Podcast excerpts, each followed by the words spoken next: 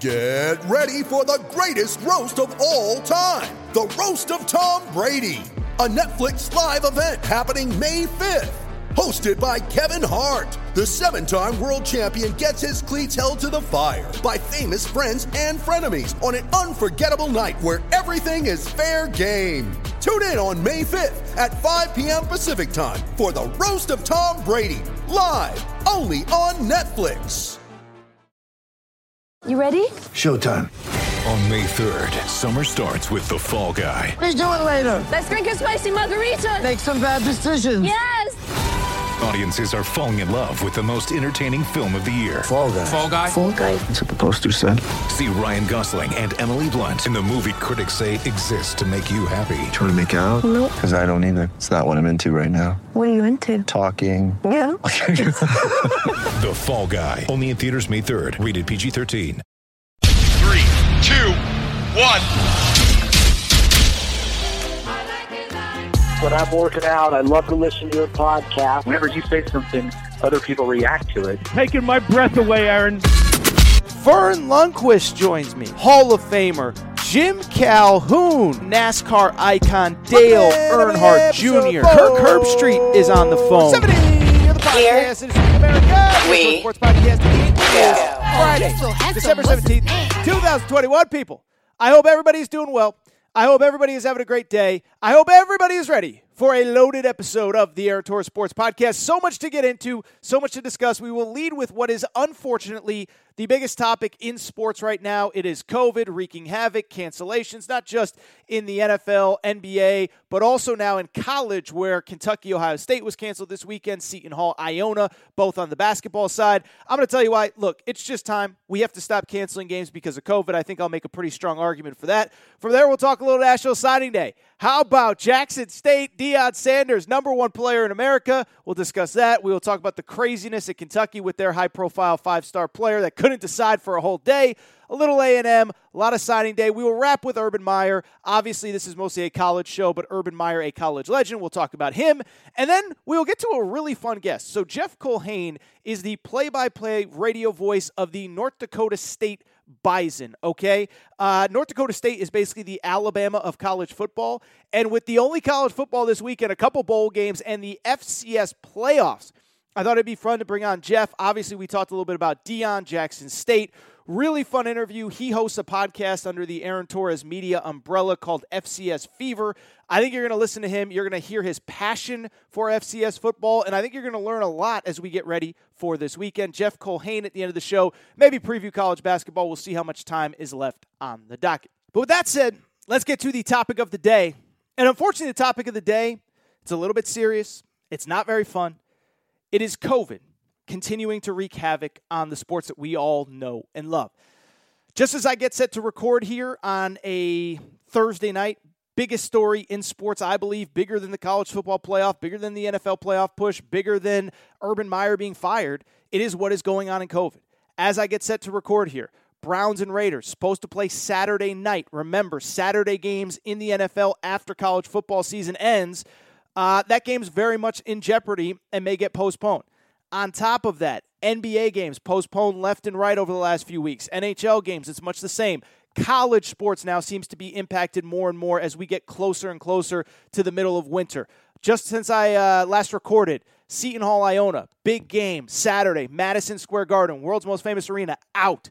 Kentucky, Ohio State. Ohio State test positive, can't travel, not playing. What does that mean? Thousands of fans that spent thousands of dollars, especially Ohio State fans, are not going to get to go to the game that they paid for.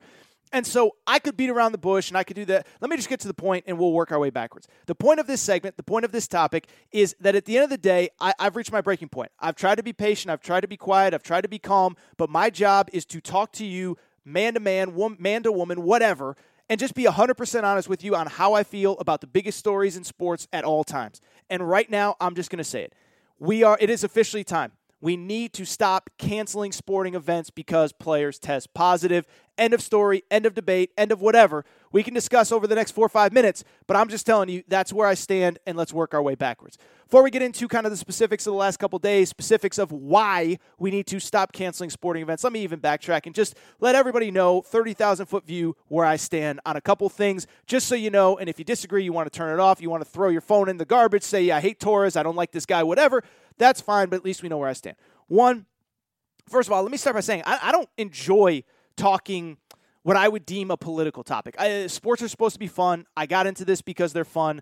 And you guys have enough seriousness, guys and girls, in your lives that you don't need to come here to hear me yell and rant and scream about really important things, right? Um, but I don't, and, and so let me even backtrack. If you feel like, you know what, I just don't want to hear this, Torres, not today, not right now, I get it. Fast forward five, ten minutes, we'll talk National Signing Day, we'll talk Urban Meyer, we'll have a little bit of fun. But I don't believe that this is a political topic. This is a sports topic now as games are getting canceled left and right. And what I would also say on top of that is I think you guys kind of know where I stand on this topic on COVID in sports and where I've stood from the beginning. Many of you found this podcast because of where I stood on COVID a year ago, a year and a half ago, when there was real talk that we were going to cancel college football, and it was canceled in the Big Ten and Pac 12 for a while there. And when there was real talk that uh, games shouldn't be played, NFL, college, NBA, whatever. And I said, look, I don't have all the answers, but I believe that we can find a way. I believe that we should find a way. And it's important to note that even at that time, and this is important, okay, because I think a lot of you think, oh, Torres, you don't care about the health and safety. No. But I said at that time, I said, look, I know it's not going to be easy, and I don't have all the answers. I'm not saying just send them out there, no problems, no testing, no nothing. That's not what I was saying even back then.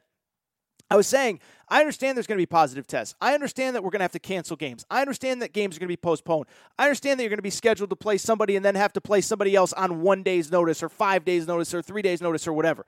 I get all that. I get that players are going to have to live in isolation, and the ones that didn't want to last year were allowed to opt out.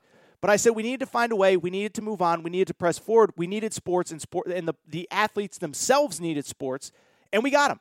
And so I'm really happy about that. But even back then, I claimed that I didn't have the answers. But I did believe that I understood why games, uh, even back then, I understood why games were going to get canceled, why games were going to get postponed, whatever. The problem is, a lot has changed since then. We have a lot of new information. We have vaccines. And so that is why I am at the point where I'm at today. And I remember the time that my opinion on all this shifted, okay? Where it went from cautious but move forward, cautious but we're going to have to cancel games, cautious but this, to where I am now, which is we just got to play, stop testing, stop this, stop that. And I know exactly when it was. And it was actually a while ago. I don't even think I talked about it on this podcast. But do you remember in the middle of, I want to say it was about early to mid June, we get to the NBA playoffs. They're great. I criticize the NBA a lot. They put on a darn good product in the postseason. And we get to the Western Conference Finals. It's sometime in early to mid June. And Chris Paul tests positive for COVID and has to miss game one and game two of the NBA playoffs or the, the Western Conference Finals. And immediately everybody went into, well, he must not be vaccinated. Well, this, well, that. And then we found out he's vaccinated. And even at that time, I said, so why is he sitting out if he's vaccinated? I thought the vaccine was supposed to allow us to get back to normal. Why is he being punished for doing what's right? Because ultimately, if he's vaccinated, he's protected. Anybody else that's that is vaccinated is protected. So really, the only people that are quote unquote unprotected are players that haven't gotten the vaccine that know the risks. Even back in June, we kind of knew we kind of knew like if you want the vaccine, you can get it. And if you don't get it, that's on you. You are moving forward in life, making your own decision. And so, even back in June, I said, we got to play these games. We got to keep going. We can't keep canceling sporting events. We have to move forward in our lives. Heck, I went to Cancun. I traveled in the middle of the summer during what some people weren't comfortable. To. The point is, even back in June and July, I was like, we got to play games. We got to play games. And now here we are six months after that, and we're still canceling games, and it makes no sense. And it makes no sense for, in my opinion, four different reasons. One, most of the players are vaccinated, right? Again, why do we get vaccines? To protect ourselves, to make sure that we're safe, to make sure that we're safe from viruses. Well, we remember the campaign by major college sports, by the NFL, by the NBA for players to get vaccinated. Some, Aaron Rodgers, Kyrie Irving, Bradley Beal, whoever, have decided not to. That's their personal choice. I have no fundamental objection about it, okay? But at the same time, most of the players are vaccine are vaccinated. So why are we canceling games when the the guys that are testing positive are for the most part vaccinated. The whole point of getting vaccinated is so you can move on with your life. If you come into contact with the virus, we now have indisputable data that if you're vaccinated and you come into contact with the virus, you're probably going to be okay. You're probably going to have mild symptoms. And let's be honest, if these athletes weren't getting tested as often as they were, most of them would never even know they had the vaccine, uh, had the virus. So that's one. All these guys are vac. Why are we canceling games when mo- the vast, vast, vast majority of these guys are vaccinated?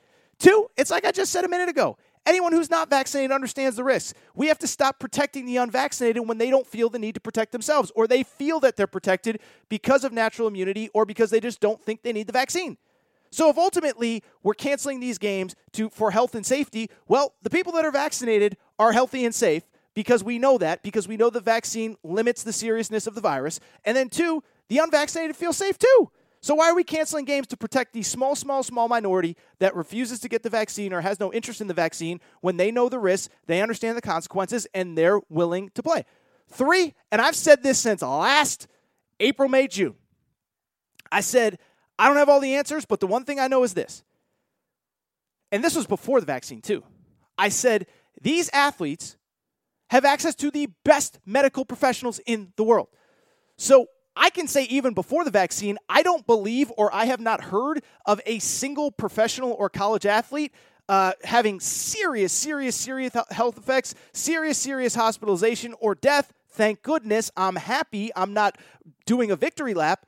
But I, even before the vaccine, I remember saying this. I said, guys, these guys and girls have access to the best medical professionals in the world. UCLA had to cancel their game on Wednesday night. If God forbid things got so bad at UCLA that guys were and girls were seriously getting sick, guess what? The UCLA Medical Center is literally on campus. I was on the UCLA campus 3 weeks ago for the UCLA Villanova game. That's one of the best hospitals in the world. These athletes have the best treatment in the world. Same with Duke Medical Center, Johns Hopkins Medical Center. On some of the best hospitals on planet Earth are on these college campuses. And so most of the players are vaccinated. The ones that aren't vaccinated understand the risks, and they have access to the best medical professionals in the world. Finally, let me just just wrap on this. While most of these guys are vaccinated, we also understand at this point now, it's indisputable that the vaccine does not protect people across the board from catching the virus. What it does is it protects you from getting very, very, very sick, okay? So, why is that important to me at this particular time? It is because we now have the data that we need to move forward. We've moved forward in every other walk of life. People have gotten vaccinated, some have gotten their boosters, it's their choice, it's whatever. Some are unvaccinated, but they know the risk and they understand kind of the cost benefit analysis of everything when they go out into the real world. They know what they they now feel safe enough to go eat at restaurants. Trust me, I go to restaurants all the time. They're packed. They know what they go to the nail salon. They do this. They go to games as fans. And so when I look at this entire situation, what I believe is most important to realize in terms of why we need to keep playing these games is because we now know that the vaccine is not going to stop the virus. We now know, and I hate to be yelling and screaming and ranting, we now know that we have to learn how to live with this virus. This virus is not going away because of a vaccine or a booster shot or whatever. And so I bring it up just to say that at this point, at some point, we are going to have to decide as a sporting community, whether it's the NCAA, whether it's the NFL, whether it's the NBA, whether it's the NHL. At some point, we are going to have to accept that we are not going to eradicate this virus, and so we can't keep guys out to catch the virus. We can't postpone games. We, like, like if, if we keep going, when, when does it end? In 2027, like 2028, 2029, 2024, 2023? Like, when do we decide that, you know what, we have enough data to know that we're never going to eradicate this virus, so we just need to keep playing games and work through it. I believe the time is now. The vaccine has been out for a year. We have gone through basically two cold and flu cycles late in February last year into March and April, all the way into now November, December of 2021. We now know that this vaccine is not going to eliminate the virus. And so at some point, we are going to have to allow our athletes to play games while testing positive for this virus. As a matter of fact, that's my solution. A lot of you say, well, yeah, well, yeah, it probably doesn't make sense. Well, what do we do? I got an idea. How about we just don't test guys that are vaccinated? We don't test guys that are asymptomatic. This is this is the part that makes no sense to me. If you're vaccinated and you're not showing symptoms, why are you getting tested? And to me, it's no different than the flu. And I'm not going to get into the debate of the flu versus COVID versus this versus that. But I think we all know at this point that COVID um, especially in young, healthy athletes that are playing in these sports, it is not going to, you know, adversely affect them in the way. And so to me, it just comes down to exactly what I just said a minute ago. I don't think we need to test these guys anymore, especially if they're asymptomatic, especially if they're vaccinated. If they show symptoms, we treat it like the flu. We test them. If they're sick, we get them away from their teammates. And ultimately, that's no different than how we treat any other virus. We don't test every day for the flu. We don't test every week for the flu. We don't test every month for the flu. We don't test every week for the flu when everybody on the team has a flu shot. But the flu still affects college basketball teams, NBA teams, college football teams, whatever. I think I've told this story before, but I remember talking three, four, five years ago. I talked to a buddy of mine, college basketball assistant coach, at what I would deem to be a high mid major. In other words, it's not Duke, Kentucky, UCLA, Kansas, uh, but it's not Central Connecticut, Eastern Kentucky, Eastern Washington either. It was kind of in that middle tier, Atlantic 10, Mountain West, eh, you know, AAC, Missouri Valley level of college basketball, where they got it good, but they don't got it Duke good. They got it good, but they don't got it North Carolina good. And I remember talking to him, and he said, dude, Torres, you know what our number one issue this time of year? It's not grades, it's not academics, it's not parents, it's not injuries, it's not wear and tear. It's the flu. We can't travel charter. We can't put these guys in their individual hotel rooms. We travel in commercial planes and we got them in two to a room or four to a room or whatever it is on the road. And so when we go on the road, every single time we're susceptible. And so to me, ultimately, COVID is now at the point where it's no different than the flu. We have the data, we have the information, we have the understanding. I'm not saying that it can't be serious for certain people, certain segments of the population, but we are now officially at the point we can't keep canceling everything. At some point, we have to move forward. And I, I, you know, we talk about courage now. Oh, it's courageous to do this. It's courageous to do that. Well, it's going to be courageous to be the first professional sports team that just says, we're not testing anymore. We're done. We're over it. I don't know if it'll be Major League Baseball. I don't know if it'll be the NFL. I don't know if it'll be the NBA. Maybe it'll be the UFC. Dana White seems to be uh, not afraid of this thing. Got COVID, had his little commentary on COVID last week. I don't know. But you want to be courageous. Be the first one to say, you know what? We're not testing anymore. We understand the risks. If guys feel symptomatic, we will give them a test. If they test positive, we will get them away from everybody else. But we have healthy, vaccinated young men and women playing our sports. On top of that, we have taught them the risks of what this virus is like versus not. And it's time to move on. So that's my 14 minute COVID rant to lead the show.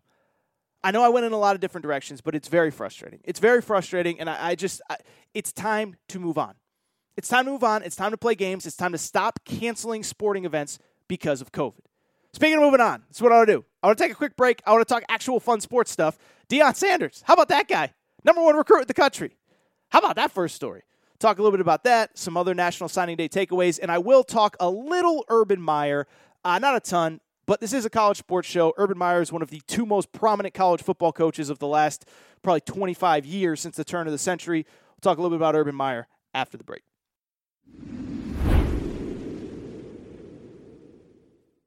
All right, everybody, I'm back.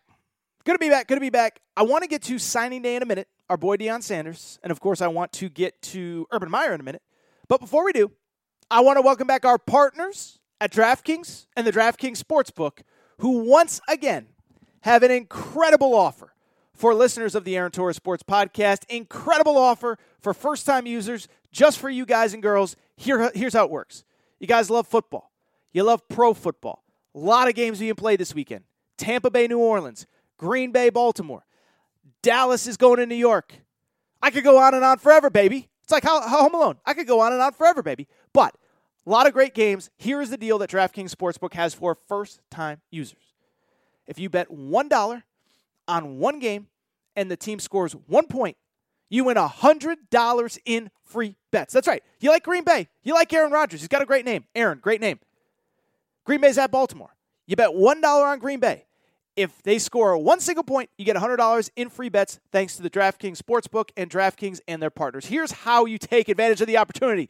One, click on the link in this show description. You listen on Apple, you listen on Spotify, you listen on Amazon Music, whatever. There will be a link in the show description. When you download it, there will be a link. Go ahead, click the link, and sign up for a new account with DraftKings Sportsbook and make your first deposit. From there, make a $1 bet on any team Green Bay, Tampa, Dallas, Washington, whoever, whoever's your favorite team. And if that team scores one point, you get $100 in free bets thanks to DraftKings and the DraftKings Sportsbook. It is the best deal going. First time users, listeners to the Aaron Torres Sports Podcast, it's just for you. DraftKings Sportsbook, link in the bio, $1, one point, you win $100 in free bets. Best deal going. You can't get it better anywhere else. Click the link in the show description.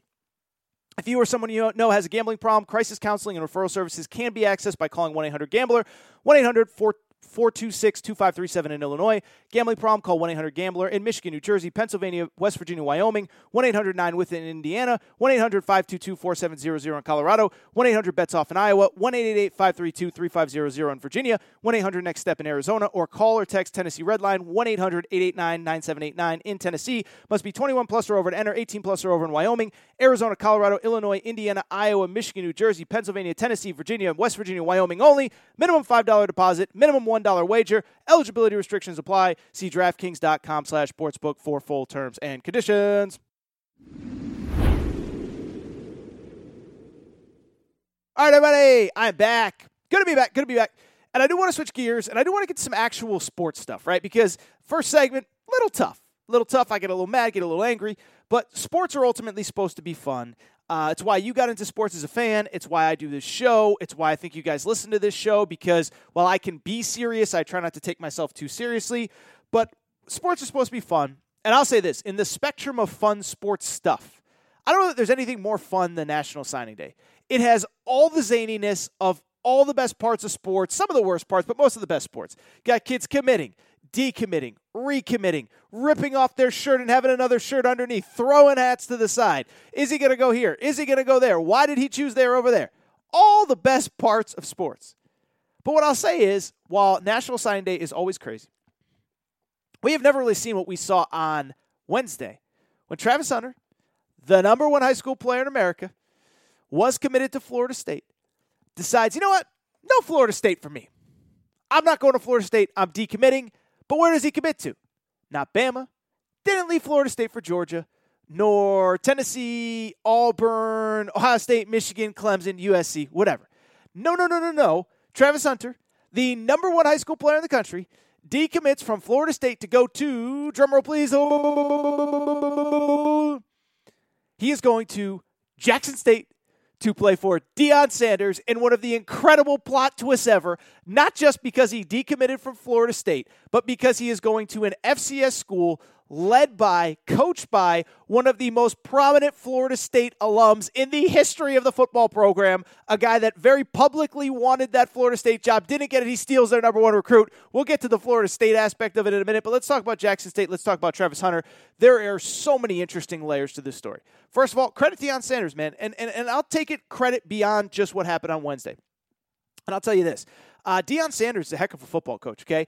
Um, you know, Barstool Sports did a documentary on his first season at Jackson State. If you remember, he was hired in the fall of 2020. FCS schools did not play in the fall, they did not play until the spring. Barstool did a documentary on his first season at Jackson State. And I'll, I'll, be honest, I watched it about five or six weeks ago. I really enjoyed it. I thought it was really good. It's available on YouTube, or at least that's where I watched it. And I found it to be really entertaining. But more than anything, what I learned is Deion Sanders is a real football coach. He's not doing this for pizzazz. He's not doing it for for for celebrity. He's not doing it for for cachet. He's doing it because he loves football, he loves coaching, he loves impacting young kids, and you can see in that documentary that he is really good at it. And the numbers now back it up because after that first season, during a COVID year, they played a normal season this fall. And you know what happened? Jackson State went 11 and 1 this season. Their only loss was to the only FBS team on their schedule, which means that against similar teams with similar schedules, similar scholarship restrictions, he went 11 and 0. He's a real coach. The fact that he didn't get more serious run at any FBS Power 5 jobs blows my mind. We'll talk about that in a minute because I suspect that if he wants to get to the FBS level and the Power 5 level, he is going to do so very soon. Secondly, I'd say really cool story for this kid. Listen, I'm all for kids doing whatever they want. I really, it doesn't matter to me. If you want to play college football on the moon, play college football on the moon. You want to commit to uh, the state school, you want to commit to a school across the country, you want to commit to the local school, you want to commit to a group of five when you could go to a power five. Do whatever you want. And as soon as I saw this, I think the natural inclination, oh, he must have gotten a bunch of money. And we're going to talk about that in a minute. But I didn't see it that way. I saw Deion Sanders, really good coach, really good recruiter, really good sales pitch. And oh, by the way, this kid is a cornerback. Why not go learn from the best cornerback in the history of the sport? So you have Deion now coming off an 11 in one year. You have a unique situation. You have a kid that can be kind of a historical recruit, obviously the first super marquee recruit that I can ever remember going not only to the FCS level, but to a historically black uh, college university and HBCU. That's really cool. But it's not about going to an HBCU. It's about going to an HBCU to play for somebody that is going to prepare you, in my opinion, as well for the NFL as, as Nick Saban or Kirby Smart can. The competition isn't the same. The food training facilities aren't the same. We'll talk about all that in a minute. But you can, I, I don't even think you can argue. Deion Sanders is as good as anybody to teach you about the cornerback position. Now, the NIL stuff I find very interesting. We're just going to touch on that really quickly. I, I actually think at this point it's become a little bit overblown. Because when I saw the commitment, my first reaction was, uh, uh, you know, this is awesome. I can see why this kid would want to play for Deion, get some headlines, get some publicity, but then, of course, play for the greatest cornerback of all time. And immediately, I saw so many of you, well, he only did it for NIL money. He only did it for this. He only did it for that. I saw Pete Thamel from Yahoo tweet, the belief around college sports is that there was a major NIL deal attached to this. And then, of course, you see a tweet that nobody really confirms or denies that Barstool Sports, who employs Deion Sanders, may put may have put up a ton of money for Travis Hunter to go to Jackson State. What I would say is, since then, um, since then, Deion Sanders has denied that there was any kind of special NIL favors. I could be wrong on this. I don't believe that it's some crazy dollar amount, $10 million to $5 million, whatever, $3 million, $10 million, 12, 15, whatever.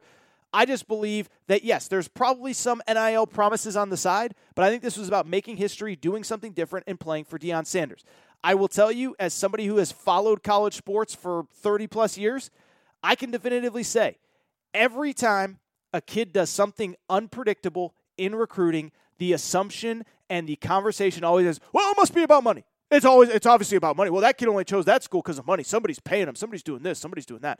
I'm not going to deny that Travis Hunter probably has some sweetheart deal. I'm not going to deny that he's going to be making some money off the field. I'm not denying that he's going to not not going to have to scrape pennies together from between the couch cushions to to to to pay the bills.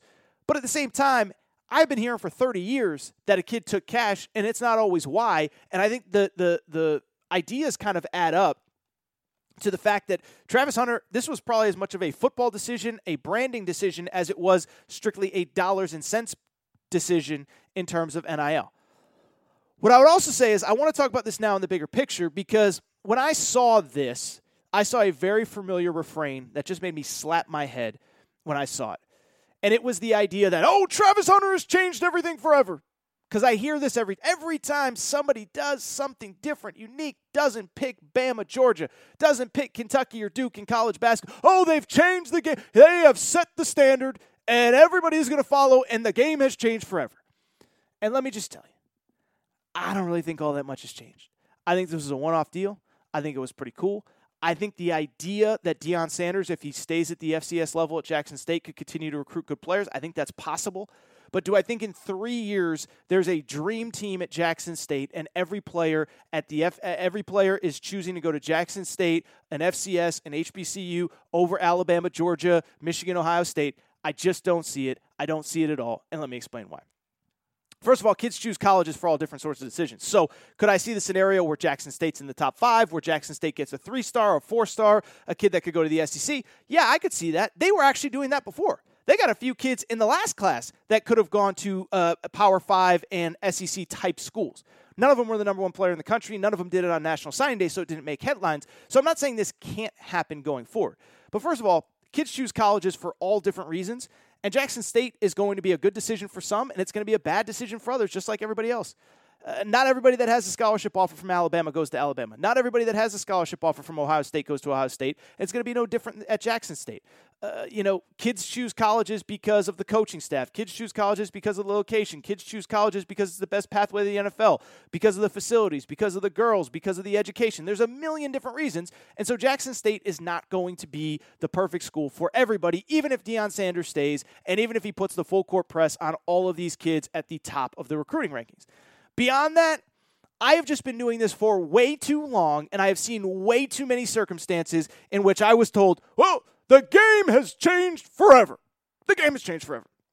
I'm old enough to remember when Brandon Jennings in 2008, I believe it was, decided to skip college. This was right after the one and done rule was implemented, and he went over to Europe. Oh, the game is changed. all these players are going to go to Europe. I don't remember a single guy. Maybe Jeremy Tyler was one. Went to Europe. Most of them just went to college for a year. The ones that were good enough left to go pro. They didn't all go to Europe. There wasn't a one-way train to Europe with all the best high school basketball players. Didn't happen. A couple years later, Emmanuel Mudiay supposed to go to SMU. Academic problems. Goes to China. Signs a deal with Under Armour to get paid in an endorsement deal. Oh, all these kids are going to go to China and they're going to get this endorsement. Nobody's been back to China since.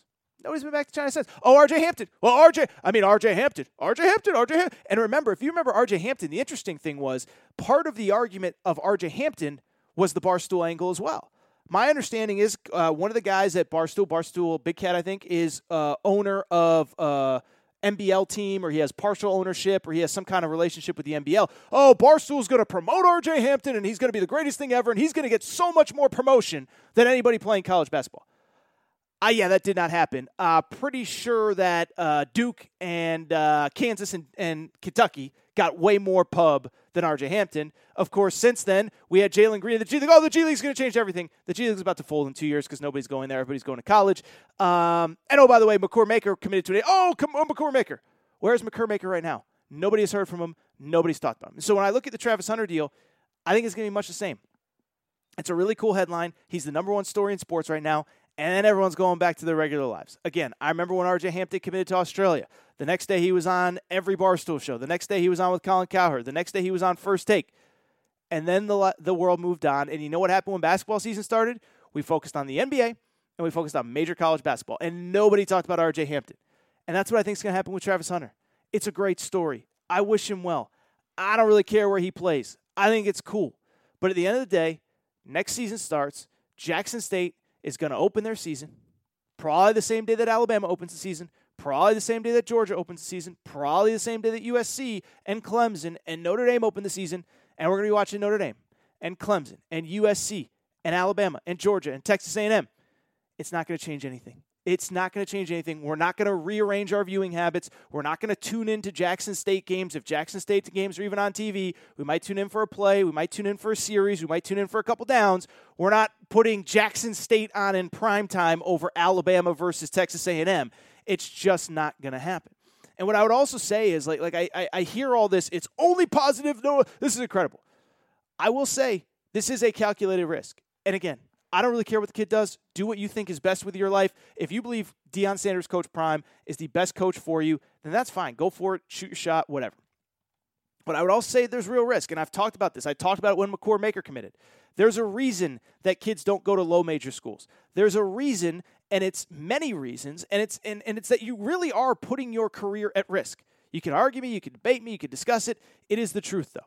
I've been to all of these colleges. I have been, I know what a football player lives like at Alabama, USC, Georgia, Oklahoma, Notre Dame.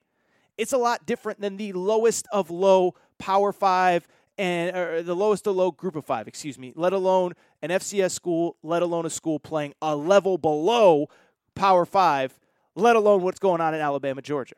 And I talked about this when Makur Maker committed. You're getting a different level of nutrition. I talked about it the other day with Zion Williamson, right? Oh, Zion. Well, wait till he gets into a college weight or an NBA weight training program. And I said, wait a second now. Duke has a better weight training program than half the NBA. I'm positive of it. They have better coaches, they have better machinery, they have better everything. The nutrition's better, the travel's better, the meals are better. On top of that, you're playing against better competition every day. There are so many things at the low, low, low levels of college football, college basketball that the average fan doesn't realize. I think I told this story before. I'll tell it again. I had a buddy who coached at an HBCU in basketball, okay? Not knocking HBCUs, not saying if your son wants to go there, go there. I don't really care. Doesn't matter to me. But at the same time, he told me this story. He goes, dude, first of all, this is basketball now. This isn't even football. This is basketball. In the middle of the summer, they could not bring back their full team for summer school because they could not afford to house all 13 players. So they had five or six come in one semester, five or, five or six come in for another summer semester, and they never had their full team together until school started in the fall. On top of that, he told me this. It was probably an NCAA violation, but he goes, dude, I got peanut butter and jelly and bread in my office because if I don't have that in my office, my guys won't eat. We don't have a training table. We don't eat, uh, you know, steak and lobster after after games like some of these schools do. And trust me, trust me, Duke was in Vegas for for Thanksgiving. They played Gonzaga the day after Thanksgiving. I know what Duke's spread was like. I talked to the parents on the team. I talked to some of the players on the like. I know like like Duke. Their players live good, and that's not a knock on Duke. It's no different in Kentucky, North Carolina, Ohio State football, Michigan football, Alabama football, and so these are real risks that you have to consider, and you are putting yourself at a disadvantage going forward. Now the good thing is you got three years, plenty of time to develop. And if you're good enough, the NFL will find you. Okay, I'm not going to pretend like, oh, he threw his career. That's not what this is about. I'm just saying there is calculated risks. And you know what I find really interesting? And you know what I think the most likely outcome of this is? We hear all this, oh, it's changed the game forever. You know what I think is probably going to happen, if I'm being perfectly honest?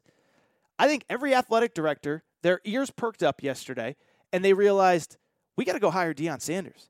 If he can get the number one player in America at Jackson State, imagine what he could do in the SEC. Imagine what he could do in the ACC. Imagine what he could do in the Big 12. And so, first of all, I thought he should have been under consideration for some jobs this cycle. I thought he should have been hired by TCU. The way that he recruited even before this cycle, 11 and 1 this year at Jackson State. He's from Dallas. He lives in Dallas. He coached high school in Dallas. I thought TCU should have hired him. But now, what I think is probably going to happen is this incredible story that changed everything. I think Deion Sanders is probably going to get a Power 5 job next year, maybe Florida State, which we'll talk about in a minute. And I think Travis uh, Hunter is either going to transfer with him or transfer to another Power 5. That's how I think this is going to end. So I think it's a really cool story. I don't think it's that big of a deal. It's awesome, but let's not act like it has changed everything forever. I've just seen this too many times. Now, if Deion Sanders stays for 20 years and he gets four or five of these guys next year and then 10, 12 the following year, and then who knows? We'll deal with that in four or five years. Okay. RJ Hampton was going to change the game. He didn't. Jalen Green was going to change the game. He didn't. Uh, Brandon Jennings, Emmanuel Mudiay, Makur Maker. I'll believe it when I see it. A couple other notes from signing day. Let me first say this. I think, you know, everybody talked about the Jackson State element of this. I think the much more interesting side is the Florida State side. Because I've been doing this long enough, right? Where where and I, I said this, I remember when Dan Mullen, when things started to go bad for Dan Mullen, I said, you know, you guys as college football fans, you tipped me off about two, three weeks ago. You said, don't be so sold on Dan Mullen. I don't know if is going to work out for him. And I said, nah, he's good. He's Dan Mullen. He's awesome. He won 10 games. And sure enough, you guys were right. I think at Florida State, under Mike Norvell, I truly believe that decision by Travis Hunter is a situation that he might never recover from. And I truly believe that. It sounds crazy, one kid, whatever. Why? Let's talk about it. First of all, he's not like he's he's setting the world on fire to begin with, okay? Last year was a COVID year. We get it. It was weird. There's weird stuff happening, all that good stuff, blah, blah, blah, blah, blah, blah, blah, blah, blah. Well, at the same time, he also went, what did he go, uh, that first year at Florida State? He went 3 and 6. This year he improved to 5 and 7, but it's not like he's setting the world on fire. You lose this kid and you're coming off 10 and 2 in year 2, that's a lot different than coming off 5 and 7. But it's how he lost him and the circumstances that he lost him, which to me, I'm just like, I don't know if he's going to recover from this.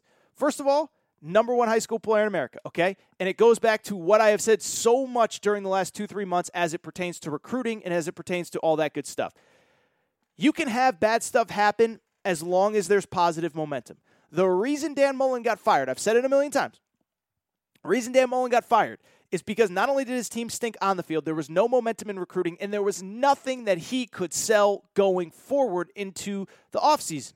And so you bring Dan Mullen back, it's just nine months of toxicity, if that's even a word, of just your fans questioning him, your fans saying he's not good enough, your fans saying he can't get the job done, all that, okay? On top of that, there's the opposite perspective. There's Jimbo Fisher. Jimbo Fisher came off an 8 and 4 year making $9 million a year, and there were a lot of people frustrated. But we kind of knew he might sign the number one class in the country. And so we're going to give him a pass for this 8 and 4 year where he lost to LSU on the final day of the season. And I think it's a lot of the same with Mike Norvell. You can forgive a five and seven season when you have a really good class coming in, headlined by the number one player in the country. But when you then lose the number one player in the country, you know what a lot of fans are sitting there saying?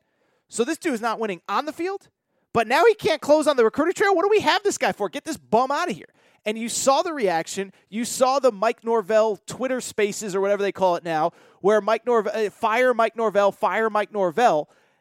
Like, that was a real thing And I don't think it was one or two people. There were thousands of people in that thing throughout most of the day. And some of it was like a, a car wreck. You couldn't not pay attention to it. But part of it was that fan base is pissed off.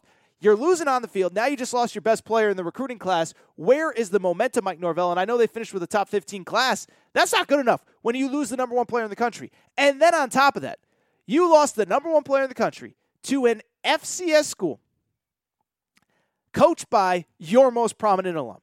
And this is where I'm just drawing the line in the sand. You can have a lot of things happen to you as a college football coach. You can lose games. You can lose recruits. You can make a bad decision on fourth down. You can be Kirby Smart and not know how to manage your quarterbacks. There are certain things you can't do, though. You cannot, coming off two losing seasons at a school like Florida State, have the number one kid in the country committed to you for a year and a half, have him decommit on signing day, go to an FCS school, an FCS school coached by your most prominent alum. It's one thing if he decommits and he goes to Bama. It's one thing if he decommits and goes to Georgia. To go to an FCS school coached by your most prominent alum, not good. Not good, not good, not good. And what I'll tell you is this. I think Mike Norvell, I, I truly believe this, and I know he just got a contract extension and Florida State doesn't have a ton of money. First of all, the money thing is moot, okay? We learned this year if a school wants you out, you're going to be out. We learned it in football with our old buddy uh, Dan Mullen. We learned it with our old buddy Manny Diaz. Oh, Miami doesn't have the kind of money. They can't just give a coach 10 million. They can't pay a coach 8 million to go away and 8 million to come in. Well, Miami did it. So Florida State can't do it. Florida State's going to find the money. And now, imagine if Deion Sanders wins with this kid. I'm telling you, I, I, I don't know that I'm ready to say that I think it's more likely that Deion Sanders is the head coach of Florida State starting the 2023 season, so not next year, but the following one. I wouldn't put it like it's more likely Deion Sanders is there instead of Mike Norvell. I don't think it's inconceivable, though. Deion Sanders, I'm telling you right now, is going to be the hottest name in the coaching market this time next year. Florida State's going to feel pressure. We can't let another school get him. We can't let another school bring him in. He just stole our top recruit. The alums are going to want it. The fans are going to want it. The boosters are going to want it. All I'm saying is, Mike Norvell, my man, I don't know you, never met you. Sure, you're a nice guy. If I was you, I'd go 9 and 3 next year. I'd beat Miami. I'd beat Florida. I'd compete with Clemson. I'd try to win that ACC Coastal if I could, or ACC Atlantic, whatever it is that you plan. You can't be losing to Louisville like you did this year. You can't be losing to Wake Forest like you did this year. You can't be getting smoked by Clemson like you did this year.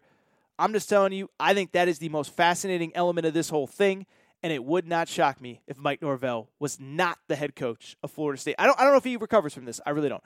Really quickly, um, I just want to hit on a couple other National Signing Day topics. First one, Kiyaunta Goodwin's story was like fascinating to watch from 30,000 feet. I know many of you are Kentucky fans. This was the kid. He started his day at some big press conference for all these national signings in Texas. He's from Louisville, played high school football in Indiana. Big kid, by the way, six foot eight, 320 pounds. He looks like a grown man, or he is a grown man already. Well, he goes to the podium in Texas and says, I'm not ready to commit. And he says, I'll commit later today, 3.30. I'll be ready to go. Then 3.30 comes. No, I'm not ready to commit. 5 o'clock. 5 o'clock comes. He pushes it off, pushes it off. Finally commits to Kentucky at, I don't know what. You Kentucky fans, you guys know, probably about 5.20, 5.30 Eastern time. After he was supposed to commit at 8 a.m., he's been committed for a year, been recruited since 8th grade. Surreal story. I have no hot take. And oh, by the way, he didn't actually sign his national letter of intent until Thursday morning. Mark Stoops is doing a press conference where he can't talk about him and he keeps checking his phone to see if it's official.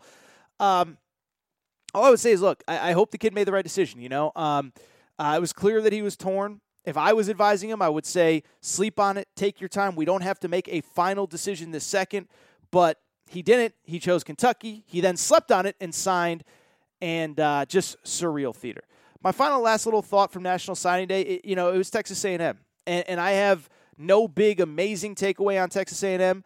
I thought it was one really cool uh, that Texas A&M is now right now the leader in the clubhouse of National Signing Day. And oh, by the way, they aren't done yet. There are still two or three super high profile players that have not signed that could sign with Texas A&M. But I'll tell you, as somebody who doesn't follow this stuff 365 days a year, I told you on Wednesday's show, I don't claim to be a recruiting guru it was pretty surreal to watch. Like every 10 minutes I looked up, Texas A&M was getting another commit. Like every, like every 10 minutes they finished the day overall with 26 total kids committed. I would guess probably about eight or nine committed on the day. One of them was Jake Johnson, the son of Brad Johnson, the brother of Max Johnson, the starting quarterback at LSU.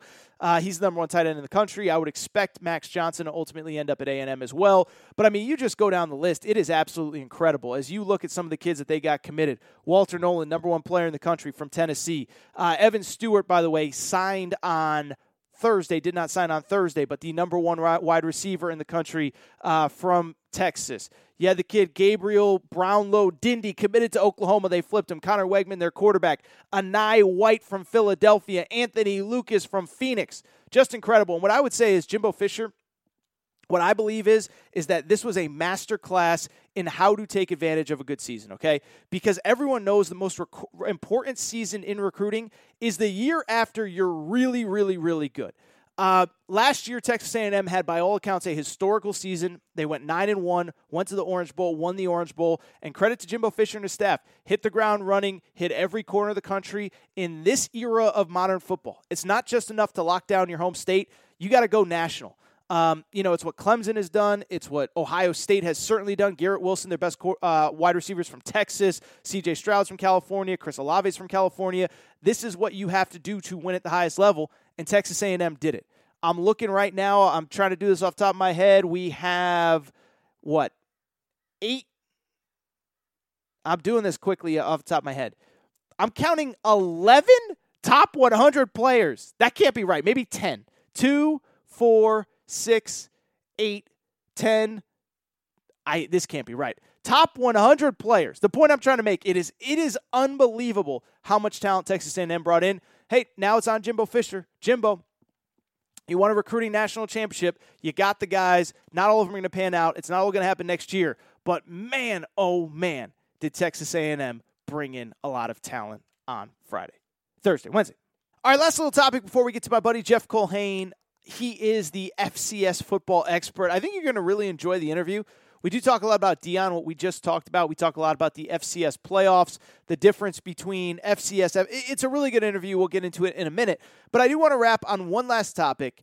And the topic is one that it's kind of one of those crossover topics, right? And, and I think you guys have been listening to this show long enough, guys and girls, to know that this is not like, like this is not a professional sports show, right? If you want breakdown of the Saints Rams game on a Monday, this is not the place to come. But every so often, I do think there's a topic that kind of traverses, kind of overlaps with the college and professional space. And I do think the last year or so of Urban Meyer's career is one of them. When Urban Meyer was, when Texas was very secretly behind the scenes courting Urban Meyer, that was a topic on this show. When Urban Meyer took this job at with the Jacksonville Jaguars, it was a topic on the show when Urban Meyer brought in Tim Tebow, it was a topic on the show. And when Urban Meyer got fired late Wednesday night into Thursday morning, this is very much a topic on the Aaron Sports podcast. And so this is surreal. This is one of the craziest stories I've ever seen. It's wild because I did a bunch of National Signing Day stuff on Wednesday, was really busy throughout the day. And I'm not saying that I'm any more or less busy than you guys and girls. I know how hard all of you work. I'm not claiming that I have the, the toughest job in the world. But after a long day Wednesday, I went to bed early, did not see until I woke up Thursday morning that Urban Meyer had officially been fired from the Jacksonville Jaguars. And so it is now official. Urban Meyer is done after 13 games as an NFL head coach, 2 and 11 overall, and so much to get into, so much to break down. And let's talk about it. And when I think about Urban Meyer's tenure at the NFL, in the NFL with the Jacksonville Jaguars, there really only is one word that comes to mind. It's not good, it's not bad, it's not this, it's not that it is frustrating. I really believe when we look back on Urban Meyer's time in Jacksonville, time in the NFL, I think we can legitimately say that it was legitimately frustrating from both sides. And it was legitimately frustrating for people from the outside who either wanted, I think it was just frustrating for people who are guys and girls like you and me who just love college football and wanted to see if Urban Meyer would succeed, right? This is one of the single greatest college football coaches in the history of our sport. A guy that I would argue is the second most prominent college football coach of the turn of the century behind only Nick Saban.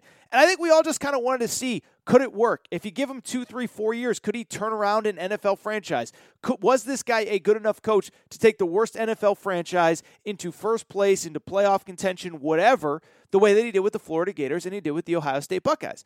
And so when I say it was disappointing, I say I say it from both perspectives. I say it not only from Urban Meyer's perspective, but from the Jacksonville Jaguars as well. Starting with Urban Meyer, this was disappointing because this is a guy that very clearly had been living in a college sports bubble forever and could not get out of his own way, right? Like like like I don't necessarily think the Jacksonville Jaguars quote unquote had to fire him, but I kind of understand why they did. Because this guy, it was one negative headline after the other after the other, but most of them were self inflicted, and most of them were basically based on one simple fact Urban Meyer is a pathological liar that cannot get out of his own way. First of all, you go back to when he was hired. Do you remember when he hired Chris Doyle, the former strength and conditioning coach from Iowa, got fired because he made some inappropriate comments, blah, blah, blah, this and that. Now, I'm a person that believes if you're not in jail, you deserve a chance to work and make a living. Urban Meyer did himself no favors, though, because he hired this guy who got fired at Iowa, and then he had the audacity to say, well, you know, I worked with him at Utah. Great guy, stand up guy, believe in what he's about. Well, guess what? Quick Google search makes you realize that, wait a second now. He left Utah in 1998. You got to Utah in the early 2000s. You guys never even came close to overlapping at Utah. And so that was strike one for Urban Meyer. Then there was all sorts of other stuff. We get into the season, all off season. Is it going to work? Is it not? Training camp, this, that, the Tebow stuff. And I had no fundamental objection with bringing in Tebow. Give him a shot. He's a tight end. He just wants to earn a spot on the roster. You cut him as you should have. I had no problem with Tebow stuff. But then you get into training camp, and we all know what happened about week two, week three of the season. You go up to Cincinnati, you lose a game, and you get caught dirty dancing Havana Nights with a woman that wasn't your wife. And if you listen to this show, you guys know where I stood on that topic. I don't care that a grown married man in his 50s, who is now a grandfather, I should mention, was dancing with a younger woman. I really don't care. It's not a fireable offense. It's never been a fireable offense. Media members can fake outrage. It was never a fireable offense. But two things happened. One, he lost the game and he stayed behind. Okay. So that's one. That is in pro pro sports circles a no no. You don't stay with your family. You don't stay with your grandkids. You got all off season for that stuff. You spend the time with the team. You're coming off a tough loss. You fly back with the team. That's how it works. That's how it operates. That's how it goes down in the NFL. But then on top of that, he had the audacity after everything, after getting caught on camera, after everything that came out to say, oh, you know, I was there to see my grandkids. And I got pulled out to the dance floor by a bunch of people. Well, everyone knows that in 2021, there's no such thing as uh, whatever. In 2021, everyone's got a cell phone. And in 2021, if you're lying and you're a prominent figure, I would argue Urban Meyer is one of probably the five most prominent figures every time he steps foot in the state of Ohio. If you lie, it's going to get caught on camera. When Urban Meyer shows up at any bar, even his own, it's going to be headline news and people are going to take out their phones and people are going to want a picture and people are going to take videos, especially if one of the most prominent people in Ohio is dirty dancing Havana nights with somebody that's not his wife. So you have strike one with Chris Doyle. You have strike two with dancing with the woman. And I don't care about dancing with the woman, but don't lie about it. Then you have all this other stuff that's come up since then. A few weeks ago, you have James Robinson. He gets benched in the middle of the game. Urban Meyer says, oh, he's hurt then it's very clear that he's not hurt. Trevor Lawrence says he's not hurt. A bunch of players say he's not hurt. Whatever. You have a situation apparently with Marvin Jones where they try to fight in the locker room. Marvin Jones tries to knock him out. You have the situation with the coaches where he's calling the coaches all sorts of names. I don't really care about that. I don't think it's that big of a deal, but it's another thing on the negative side of Urban Meyer. And then you have the story where he allegedly kicked a player, a former kicker on the team. And I don't necessarily, I, I, still don't think they should have fired Urban Meyer. I'm still curious, selfishly, to see if Urban Meyer could have turned things around. But I also understand where you're at as the Jacksonville Jaguars owner. That, remember, first of all, he's a very wealthy man, but he's a guy that probably has never been in the headlines for this, for uh, like this. And every two or three weeks, he's got to put out a new statement on Urban Meyer. And so I'm disappointed in Urban Meyer, not because he failed, not because I believe he should have been fired, but I'm disappointed because so much of this was self inflicted. Just get on the plane instead of staying in Cincinnati. Just if you're going to hire Chris Doyle, hire him in a consulting role. You don't need to put him on the official payroll where it goes on a press release. There's ways to do stuff. Come on now. There's ways to do stuff, Urban Meyer. And on top of that, eh, don't say that this guy's hurt and this guy. It's so easy to look up. It's not that hard. They're going to ask the players in the locker room. You're not in Columbus anymore. You can't just say whatever you feel like saying and nobody's going to question it. This is 2021. You're in the NFL. You got to be better than this, Urban Meyer. And so I blame Urban Meyer in many ways. And I'm just disappointed because I think 90% of his problems were self inflicted. The team stunk, but he didn't get fired because the team stunk. He got fired because every two weeks the owner had to put out a new press release saying that, you know, we're reevaluating and we're going to give him a chance. Like at some point, the owner, a rich guy, is just tired of putting out statements. What I would also say, though, I am a little bit disappointed in the team, too. And I'm just going to say something, and this is going to be controversial. And I started with COVID, and I'll end with something controversial as well. I don't know if I'm right on this. I don't know if I'm wrong on this. I just talk about what I observe from a distance. Urban Meyer is one of those guys. I, I believe now in the modern media. I, you know, I'm in the media. I went to school for media. I truly believe report the facts, tell the truth, look at both sides of every story. Unfortunately, that is not how most of the media operates. I'm not saying it's right. Well, I am saying it's wrong. It is wrong. But I bring it up because it does feel like now the media makes up its mind on certain people and it decides they don't like this person, they don't want to see them succeed. Every I don't care what we have to do, we got to get them out of here. We got to for lack of a better term, we got to cancel them, right? And we saw with Jon Gruden a few months ago. I said it when it happened with Jon Gruden. I said, "Wait a second now. Let's let's just do some mental math in our head with Jon Gruden." So a story comes out about an email that he sent in 2011 on Friday. He's accused of talking, saying this about DeMaurice Smith. Nothing happens. He doesn't get fired. He coaches the game the next day. And then on Monday, a separate report comes out from a separate outlet. Somebody wanted Jon Gruden out. I don't know who it was. Maybe they'll get to the bottom of it. I hope Jon Gruden sues the crap out of the NFL, not because he's going to get his job back, not because he's going to get his reputation back, but because it's clear somebody wanted him out. You don't put out a report on Friday, wait to see what happens. Nothing happens. Then put out another report on Monday. And oh, by the way, 650,000 emails, and only Jon Gruden's get out. Somebody wanted Jon Gruden out. I kind of feel the same way with Brian Kelly. Just think about how Brian Kelly is being covered right now, as opposed to Lincoln Riley, as opposed to Mario Cristobal. What Link, what, what Brian Kelly did at Notre Dame is no different than what Lincoln Riley did at Oklahoma, and no different than Mario Cristobal did what at Miami. But don't you get the sense that a lot of people want to see Brian Kelly fail? I don't know if it's the the Declan Sullivan stuff from a million years ago. I don't know if they don't like him. I don't know if he's not funny. I don't know if it was the comment that he made about, uh, you know, uh, you know, execution. I want to see all my players execute. Like I don't know what it is. It seems very clear to me though that people do not want to see Brian Kelly succeed, and I feel the same way with Urban Meyer. And so that's why I'm disappointed. Because I'm disappointed because so much of this was self inflicted by Urban Meyer. Don't lie about injuries. Don't lie about hires. Don't lie about what you're doing on a Friday night with a girl that's not your wife.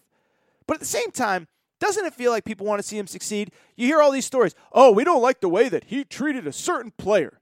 Well, guess what? I like like or, okay. Let's take it a step further. There was a report that he called his coaches a bunch of losers. Well, they are a bunch of losers compared to him.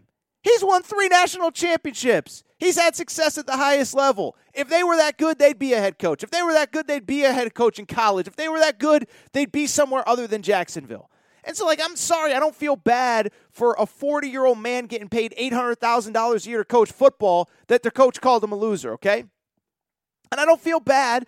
You keep seeing these reports coming out of, out of the locker room that oh you know he he said mean things to the players. Yeah these guys probably are losers. They've been in the league for four five six years. They haven't won jack squat. The kicker i don't know.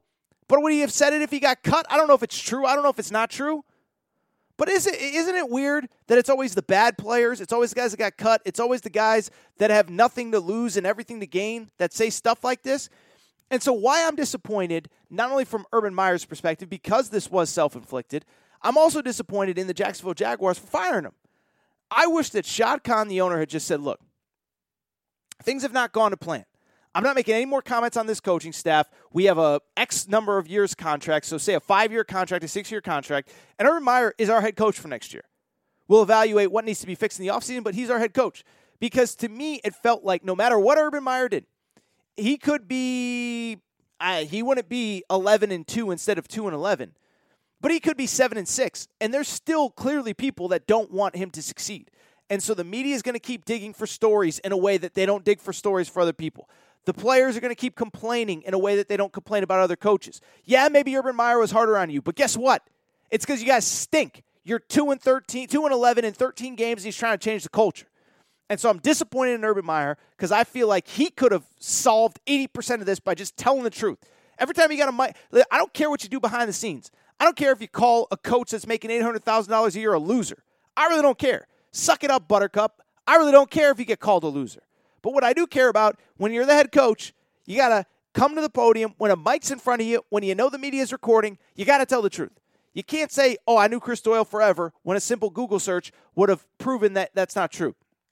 You can't go to the podium and say, yeah, you know, I got dragged out to the dance floor. It wasn't really that big of a deal. Well, we got video of you freaking dirty dancing to Vanna Nights. What are you doing? And then from there, don't lie about injuries. Don't lie. Just just go to the podium and say these guys aren't good enough. I'm not going to apologize for that. And so it's I'm just like I'm done with Urban Meyer, man. Like we'll talk about Urban Meyer as time goes on, but I will say really quick before we get to Jeff Culhane, um, I do wonder if this is it for Urban Meyer, right? Because clearly, look, the NFL thing didn't work. I still think if you give him two or three years, if he's willing to commit to two or three years, I still think he could have turned it around. I think he had to get tougher players that were willing to put in the work. I, just think, look, Jacksonville's been bad for 25 years. That's not an Urban Meyer problem. That's a franchise problem. But I bring it up because I do think it could have worked. But now I do wonder. It didn't work in Jacksonville, and I do wonder if if if there if it's realistic to wonder if it's the end of Urban Meyer's career, because Urban Meyer now is in his late 50s, and I talked about it earlier in the year when the USC job opened up. And everyone said, "Oh, there's no way nobody would hire him." Well, he's 57 years old. He'll be 58 in July. Nick Saban's 70. So in theory, Urban Meyer still has one good rebuild inside of him. But at the same time, I do wonder. I've been told by multiple people he doesn't want to coach college anymore, right? Like, like he was the control freak college coach. what happens in the NIL era? What happens in, in the transfer portal era? What happens in the one time transfer portal, one time transfer era where guys can just bounce after a year or two? I don't think he wants to coach anymore in the college level. And so I think the NFL was an interesting experiment. I still think it could have worked, but it's clear he's not going to get another NFL opportunity. And so I do wonder if at 57 years old, if this is it for Urban Meyer as a head coach. And I don't know what that means going forward. I don't know if he does TV. He wasn't very good on TV. He didn't seem to have very much interest in TV. He wanted to get back to coaching. I don't know if that means somewhere he goes to high school or middle school or Pop Warner or whatever. Um, but I do wonder if this is it because it's clear the NFL thing didn't work.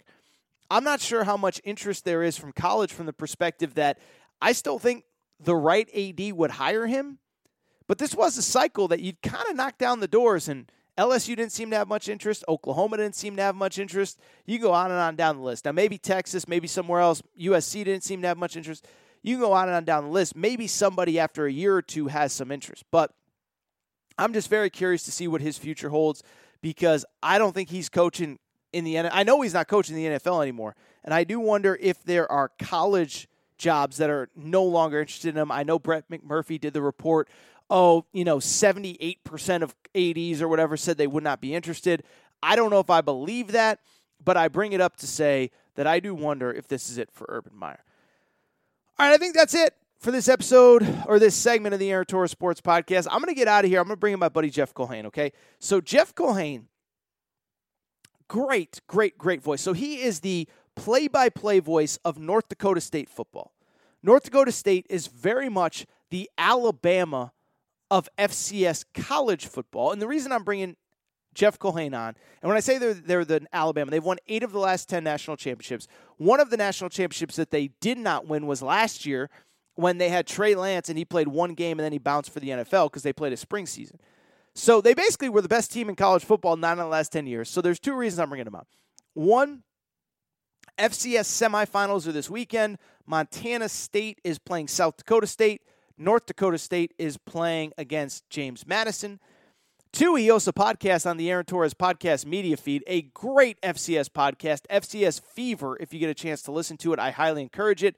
Uh, and he's just really knowledgeable. And I figured it'd be something different. I figured many of you will be watching the FCS playoffs, and there is no better person to talk FCS playoffs than Jeff Culhane. Don't think I'm going to do any segment after Jeff. So this is going to be it for me.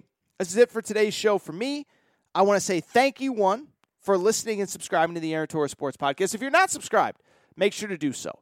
Apple, Spotify, Google Music, Amazon Music, wherever you listen to podcasts, make sure you're subscribed. I would also say, by the way, if you want to leave a rating and review, that'd be great because this week I pissed off Texas Tech fans so much about the Quinn Ewers thing. I have a bunch of negative reviews on on on my Apple page. Okay, uh, a couple of them have showed up over the last couple days, and it's all Texas Tech fans that got mad. I had some of them like, "Well, I'm going to leave a negative." Re-. So go ahead, give me five stars, leave a nice review. I listen to Torres three times a week. That way, it offsets all the bad uh, the bad reviews. So if you can go on to the Apple page, five star review, leave a quick comment, whatever, that'd be great. Uh, but that's it. That's it. Apple, Spotify, Google Music, Amazon Music, whatever. Rate, review. Listen. Uh, make sure you're following on social media at Aaron underscore Torres at Aaron Torres Pod on Instagram. I'm gonna get out of here. I'm gonna get to Jeff Culhane again. Jeff Culhane.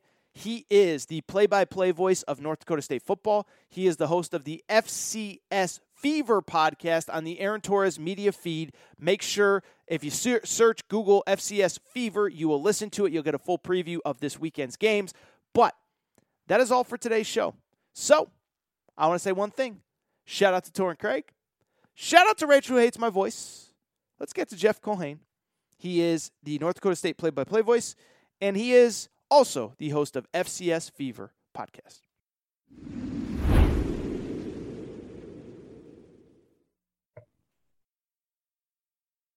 All right, joining me via Zoom, as promised, uh, FCS playoff semifinals of this weekend. This dude is no lie, literally as plugged in as anybody in FCS football. Thought it'd be fun, thought it'd be different. A couple bowl games, but the FCS playoffs, a lot of people are tuning in. So here's the deal. He is the North Dakota State play by play voice. Oh, I don't know, just eight times national champions in the last 10 or 11 years. He hosts the, the Insiders on Bison 1660 up in North Dakota and maybe most importantly, as far as this is concerned, the host of the FCS Fever podcast, which of course is part of AT Media, Torres Media, Aaron Torres Media. You've been on Aaron Torres online and you see the podcast, this is the man that hosts it. Jeff Culhane, what's going on, man? How you doing?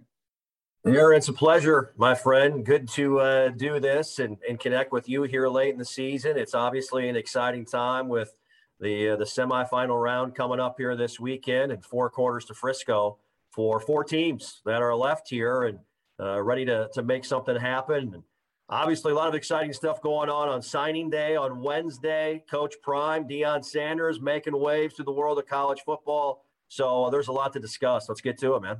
So let's get to it. And, you know, I say this all the time, but but sometimes the podcasting gods, you know, we had discussed doing this for a while. And then out of nowhere, Deion, number one player in America, Travis Hunter commits. Uh, there's a lot to peel back, but but just at the surface, um, you know, this is a program that you've probably followed a little bit more closely than most over the last couple years since Coach Prime Deion took over. You know, I, I, I said it to lead the show. I watched that full, almost the full Barstool documentary. I thought he was he was he wasn't there for PR. He like he's a real coach. He he's engaged. He gets recruiting. He gets this. He gets that. Uh, but to still see him flip that number one player in America, Travis Hunter, what was the reaction, not only from you, but from people in the FCS community, where, where obviously Jackson State is a part of your world and they just made not only history, but national headlines? Well, look, I'm not surprised that Deion Sanders uh, does something like this. He is a, a tremendous businessman, tremendous salesman, obviously. Uh, and I've not had the fortune to meet uh, Coach Prime in person, but watching him uh, play the game, watching him as an analyst, watching him as a media member, and now seeing what he's doing at Jackson State. Th- this this guy knows what he's doing, folks. I mean, he has got things rolling at an HBCU in Jackson State that is a proud program, history, tradition. They're about to play in the Celebration Bowl this weekend in Atlanta, which is a big deal uh, for for so many reasons. It's a big deal financially with ESPN being involved there, and so uh, Deion Sanders has done uh, an amazing job here. They played in the spring. His son Shedeur came in in the fall, and it was a great week in the Sanders household. Uh, not only because of, of, Travis Webster, but because uh, Deion was named the Eddie Robinson Award winner as the coach of the year in the FCS. Shedeur was named the freshman player of the year in the FCS as the Jerry Rice Award winner. And then you have this happen with uh, the news of Travis Webster flipping from Florida State to Jackson State. Uh, the the answer is shock. Uh, uh, not shocked that Deion can do something like this, but just the fact that the number one rated player in America made the decision to leave a. And I know Florida State has been on down times here as of late, but it's still Florida State. To leave a blue blood in college football with a lot of tradition and history, and to go to Jackson State which does not participate in the FCS playoffs. From a national perspective, uh, again, they are a great program, but they don't get talked about a, ton because, like the Ivy Leagues, they don't participate in, in the tournament at the end of the year. And so um, they're not a part of the national championship discussion at the FCS level either. But certainly you see something like that. And name, image, and likeness is obviously involved uh, as a big part of this it's a brand new world we're, we're getting ourselves into here, Aaron, that we all have to wrap our heads around and understand how it's going to factor in now and down the road because it's a part of the process, like it or not, from here on out. So kind of two follow-up questions. Um, one, you know, and, and, I talked about this a little bit, but you know, the NIL stuff is a little confusing. Deion says it it didn't play a role.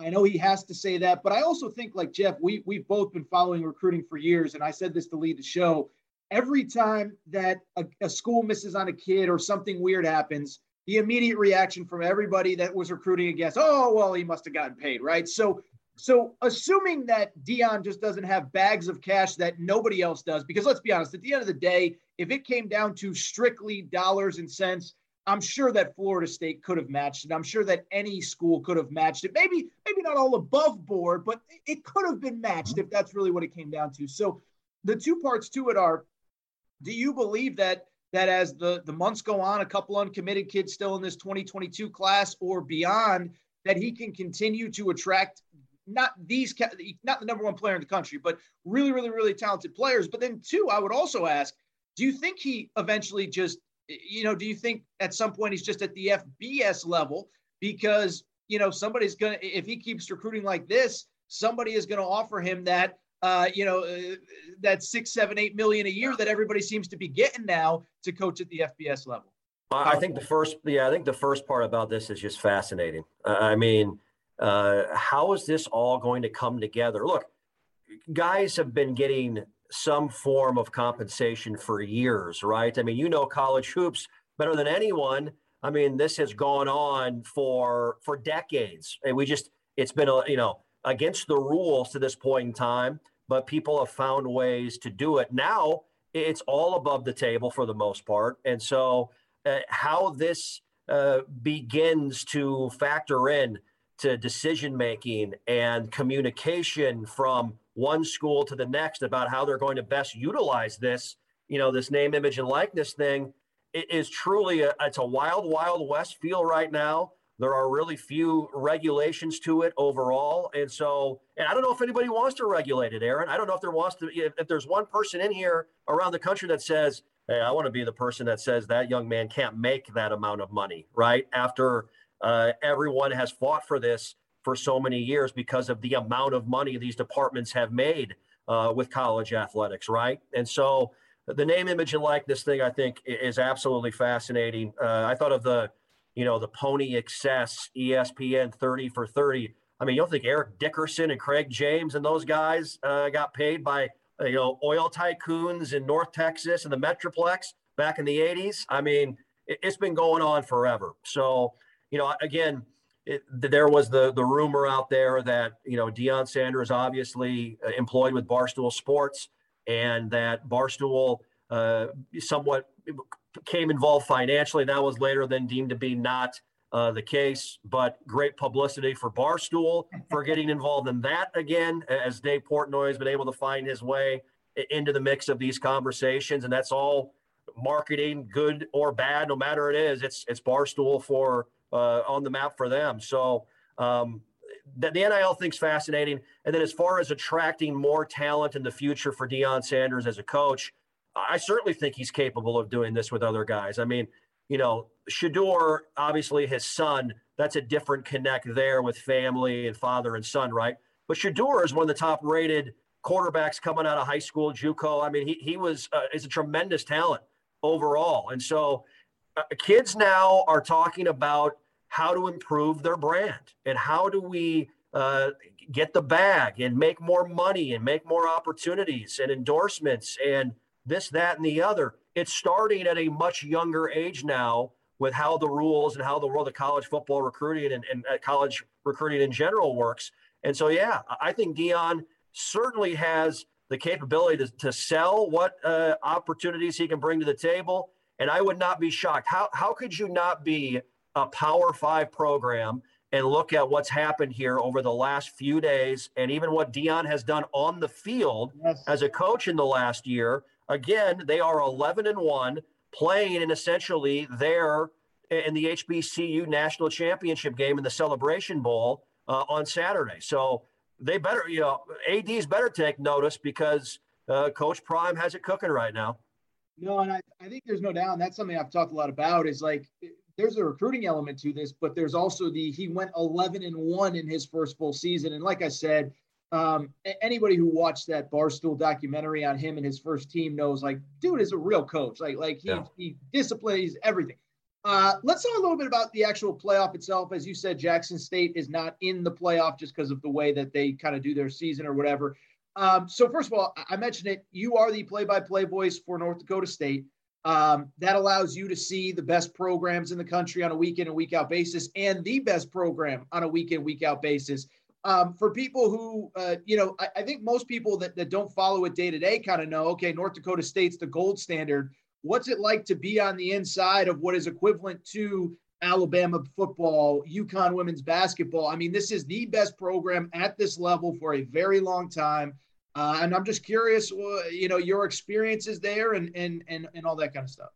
You know, Aaron, I, have been lucky enough to be at a couple of Power Five stops uh, in my career so far at Nebraska where they obviously had a, a great wealth of success back in the 1990s, and they're still trying to recapture that now, you know, years later under Scott Frost, and also able to be at a place like West Virginia, where much like Nebraska, much like North Dakota State, no pro sports in the state. The, you know, the big show in town is West Virginia University athletics, and so um, the the following, the the culture and the passion of those fans. There's a lot of similarities here uh, with with NDSU, with North Dakota State, and you know, eight national championships in ten seasons, and an opportunity this weekend to head back to Frisco, Texas, to win a ninth national championship in the last eleven years. Uh, I mean, the culture here.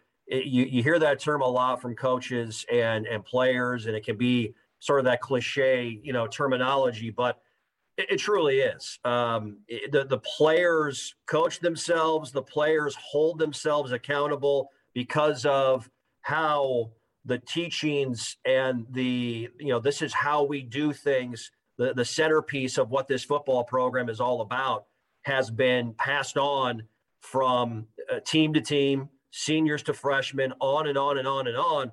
And I think the thing I learned have learned, uh, Aaron, in, in being around college athletics for the last 15 plus years or so is that the most successful programs have that uh, item within their locker room or their clubhouse. The players are the ones that really drive the boat, and the coaches uh, obviously are in charge and they set up the game plans and and they do all the things that coaches do, and that's a huge part of it. They explain the the importance of being here and being at a place like North Dakota State, but when you have a player driven program that holds each other accountable, I think you find opportunities for this level of success. And when you win at this high of a level, no matter what, you know, division you're in or where you're at, whether it's, you know, uh, basketball, softball, baseball, whatever, football, um, you're you're going to have high levels of accountability from the head coach on down uh, with the fans, et cetera. And so there's an obvious understanding of what it takes. I think the thing I'm always impressed by, uh, speaking of signing day recently, is this coaching staff and the previous head coaches here, Chris Klieman, now at Kansas State, Craig Bohl, who's now at Wyoming. Those guys understand the players they want. They they recruit them, they develop them, and they don't promise them anything. They promise them an opportunity to, to play at a high level, uh, to play for a, ch- a, national championship, a title, get your degree, and, and, get yourself set up for what the real world is all about. So it's a pretty special place and uh, a big football game with James Madison Friday night here inside the Fargo Dome. I will be getting to the Fargo Dome at some point. I know I told you that for like five yes. years now, but I will be getting. No, and it, it's so interesting because you do. Those are the, the the trademarks and the tenets of of any successful program. When you were saying that, I was thinking. I remember many years ago interviewing Ed Reed about his time at Miami, and he was like, "Yeah, my last year, I was the one that handled the discipline. There was a problem in the locker room. People yep. had to go through me." Uh, and it took so much off the coaching staff, and that was why they had some success, and frankly, why they haven't had success uh, over the last 15 or 20 years since he left and kind of two, three years after. Um, real quick, the playoff itself, right? Like, like so many people listening to this are college football diehards. We're starting to wrap our, our brains around what a 12 team playoff could eventually look like. Take us through um, the day or two in the lead up to the bracket release, what it's like to ha- just just take us into that playoff because I think every time that somebody says uh, expand the playoff, they use the FCS as the blueprint of this can be done. It can be done on campuses, and it can be really, really, really awesome. Yeah, no question. And I'm a fan uh, of the college football playoff expanding. I've had a chance to interview Bill Hancock and talk to him in the past, and uh, just a great person, great man.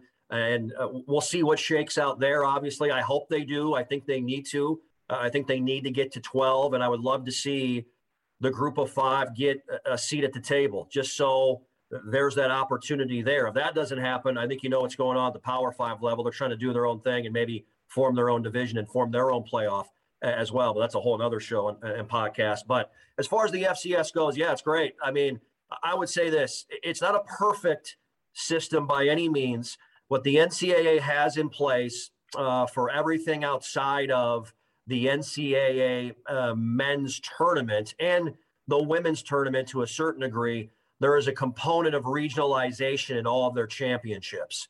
And so that's frustrating at times because what you get is you're get you get the top 8 seeds ranked 1 through 8 and then after that it's not ranked 9 through 24.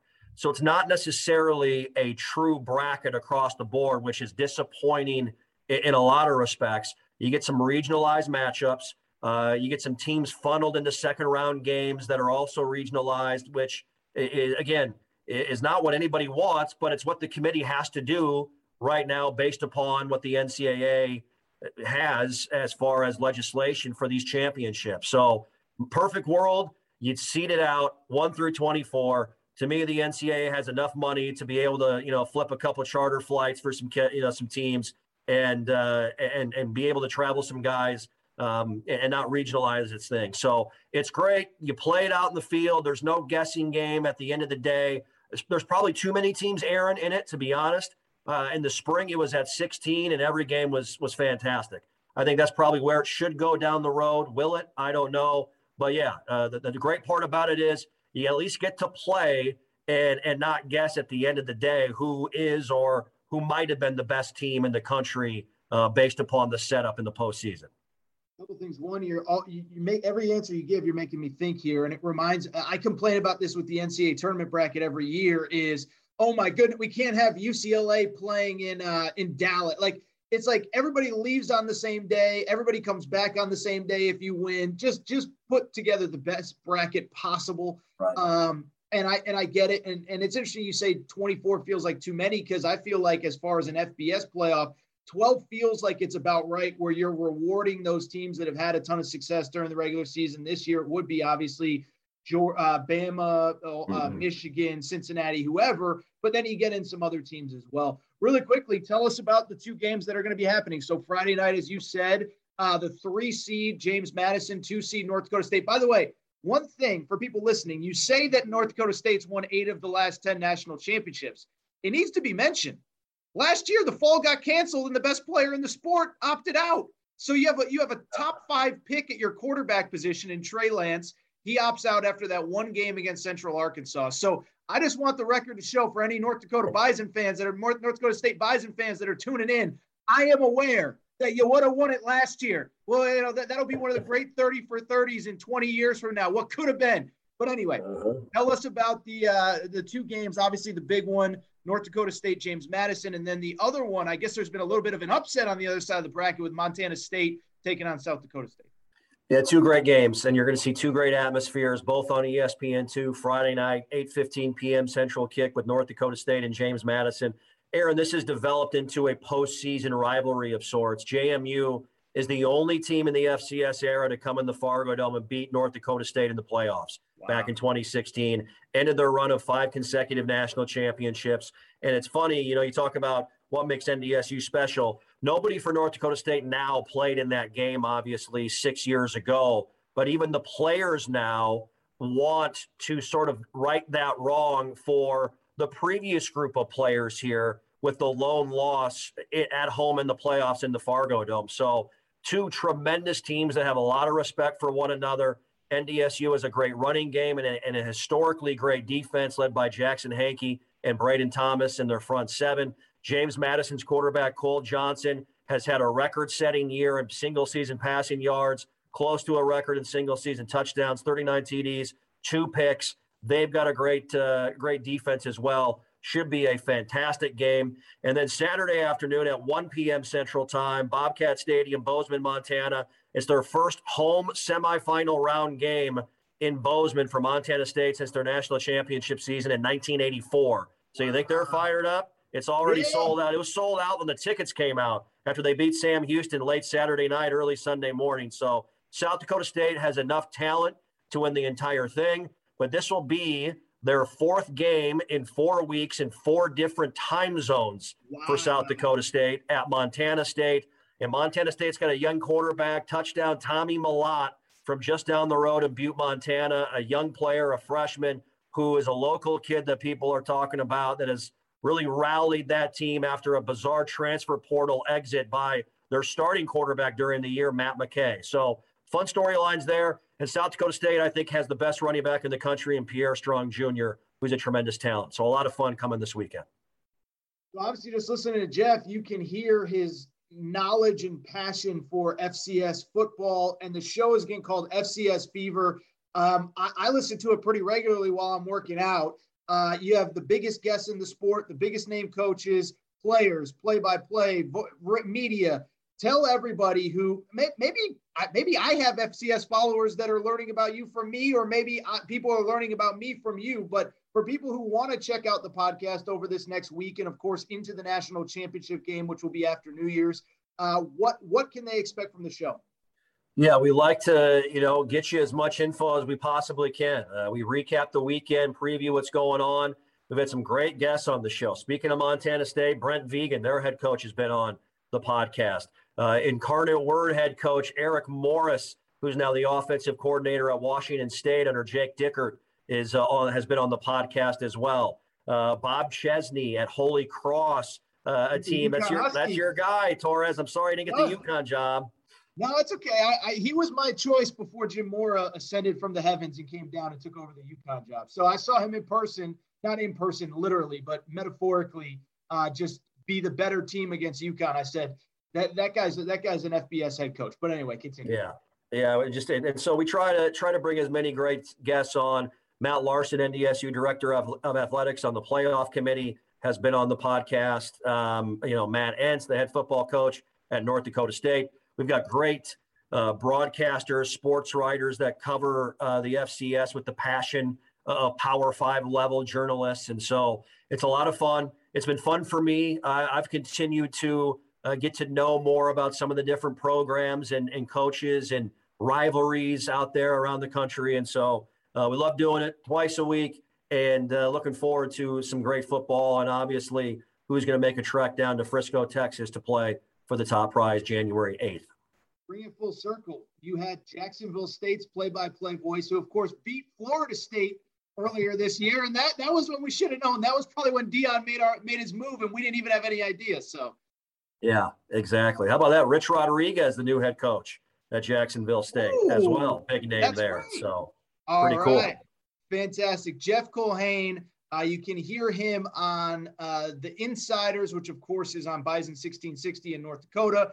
The FCS Fever podcast. I will link to it both on my Twitter page and, of course, uh, you know, in the show description here. Jeff, I, am bad here. What's your Twitter handle if people want to follow you this weekend going into the playoffs? Semifinal? Yeah, pretty simple. At at Jeff Culhane is the That's Twitter right. handle. C U L H A N E. At Jeff Culhane. Jeff's got many calls this week. It's his busiest week of the year, second busiest week of the year, as North Dakota State's going to win, obviously, and move on. But we appreciate you making some time, man. And we will do this again before the national championship game, okay? Yeah, always good, my friend. Thanks for having me on. With LuckyLand Slots, you can get lucky just about anywhere. Dearly beloved, we are gathered here today to. Has anyone seen the bride and groom? Sorry, sorry, we're here. We were getting lucky in the limo and we lost track of time. No, Lucky Land Casino, with cash prizes that add up quicker than a guest registry. In that case, I pronounce you lucky. Play for free at LuckyLandSlots.com. Daily bonuses are waiting. No purchase necessary. Void were prohibited by law. 18 plus. Terms and conditions apply. See website for details.